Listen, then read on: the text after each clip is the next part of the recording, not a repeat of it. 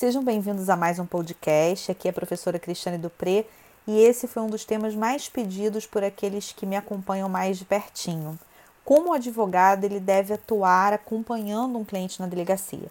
Primeiramente, eu quero dizer para vocês que eu vou fazer essa abordagem falando dos principais aspectos, mas é claro que, como esse não é um tema que é aprendido detalhadamente na faculdade, é muito importante que o advogado que vai iniciar na prática penal, ele realmente estude o tema detalhadamente para vocês terem ideia.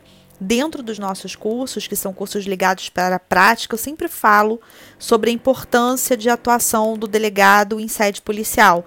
Isso é abordado com riqueza de detalhes ao longo de um módulo inteiro no curso de prática na advocacia criminal.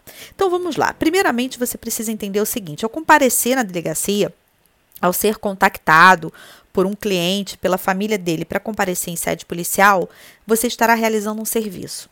Portanto, as coisas elas precisam estar claras. A pessoa tem que saber que você está comparecendo ali não para fazer um favor, mas realmente para prestar o seu serviço. E para isso você precisa dizer quanto você cobra. Quanto você cobra para ir até a delegacia fazer o acompanhamento, no caso, para acompanhar todo o inquérito, ou se assim preferir, cobrar um valor para ir até a delegacia e até informar a família que, caso a família feche o acompanhamento do inquérito, esse valor pode ser abatido.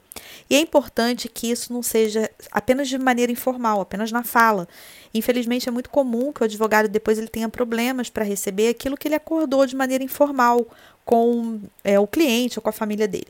Portanto, é muito importante que você passe, pode ser por e-mail, por WhatsApp, um contrato com o valor dos seus honorários e que haja um de acordo de quem está contratando você em relação a isso. É importante ainda que você leve a procuração para que ela seja assinada caso é, o cliente esteja é, em sede policial. Então, isso é fundamental. Segundo ponto a se observar é o seguinte: você está acompanhando quem em sede policial? A vítima de um crime ou autor de um fato? Porque o procedimento a ser adotado, ele será diferente. Se você está acompanhando a vítima de um crime, você precisa saber, bom, esse crime ele é um crime de ação penal pública ou ele é um crime de ação penal privada? Sendo um crime de ação penal pública, o delegado até pode acompanhar a vítima à delegacia para fazer o registro de ocorrência, mas caberá ao Ministério Público, pelo menos em regra, não sei que ele se mantém inerte, caberá ao Ministério Público o oferecimento da denúncia. Já será diferente se o crime for de ação penal privada. Nesse caso, além do comparecimento à delegacia para que haja investigação, para que seja feito o registro de ocorrência, o advogado ele realmente terá uma atuação mais direta em sede policial, podendo oferecer a queixa-crime, o que se dá via de regra no prazo decadencial de seis meses, e iniciar, portanto, ação penal privada. É muito importante, esse já foi algum erro que eu já vi advogados iniciantes cometerem, é que o fato de você comparecer à delegacia com a vítima de um crime não faz com que se suspenda ou que se interrompa o chamado prazo decadencial. Portanto, se o advogado ele comparece em sede policial com a vítima, não faz mais nada e deixa passar um período de seis meses sem é, oferecer a queixa-crime, nesse caso estará extinta a punibilidade, nada mais poderá ser feito.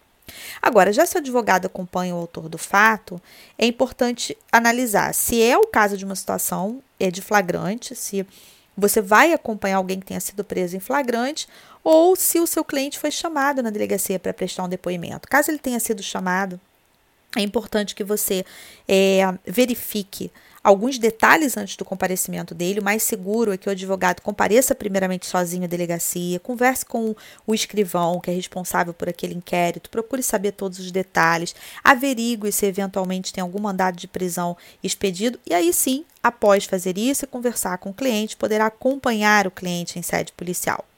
Já no caso de flagrante, é, geralmente o advogado ele permanece por muitas horas ou até mesmo o dia inteiro em sede policial. É importante que você considere isso. Então, que além de levar para a delegacia OAB, uma procuração pré-preenchida, um contrato também para assinatura, é importante que você leve algumas coisas básicas, como o carregador do seu celular, o seu computador se for necessário, algo para que você possa se hidratar e se alimentar. Afinal de contas, imagine numa situação dessa que você precisa de muita concentração, você se sentir mal ou ficar com fome ou desidratado em sede policial. Então, isso também precisa ser considerado. Muito importante você entender que geralmente você não vai numa delegacia uma única vez, né? Possivelmente você vai acompanhar vários outros casos ali.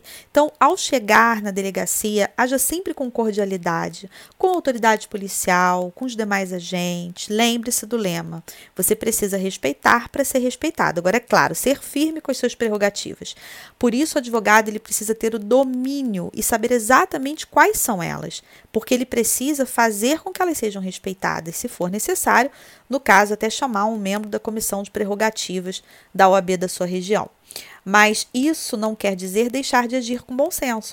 Lembre que você pode chegar na delegacia, pedir para ser atendido pelo delegado, isso pode demorar. Até porque podem existir ali vários outros advogados na mesma situação que você se encontra. Bom, então essas são algumas dicas básicas e eu aproveito para te fazer aqui um convite. Em breve eu estarei lançando o curso de prática na jurisprudência criminal. E vai existir um valor muito diferenciado para aquelas pessoas que estiverem no grupo VIP. O grupo VIP não é o meu grupo de conteúdo, é um grupo específico para a oferta que será feita para o curso de prática na jurisprudência criminal. Então eu convido você que está escutando esse podcast, que você entre no grupo, no artigo onde está esse podcast. Inclusive, tem o link para entrar no grupo. É importante que você faça isso preferencialmente pelo seu celular. Foi um prazer estar aqui com você. Um grande abraço. Até o nosso próximo podcast.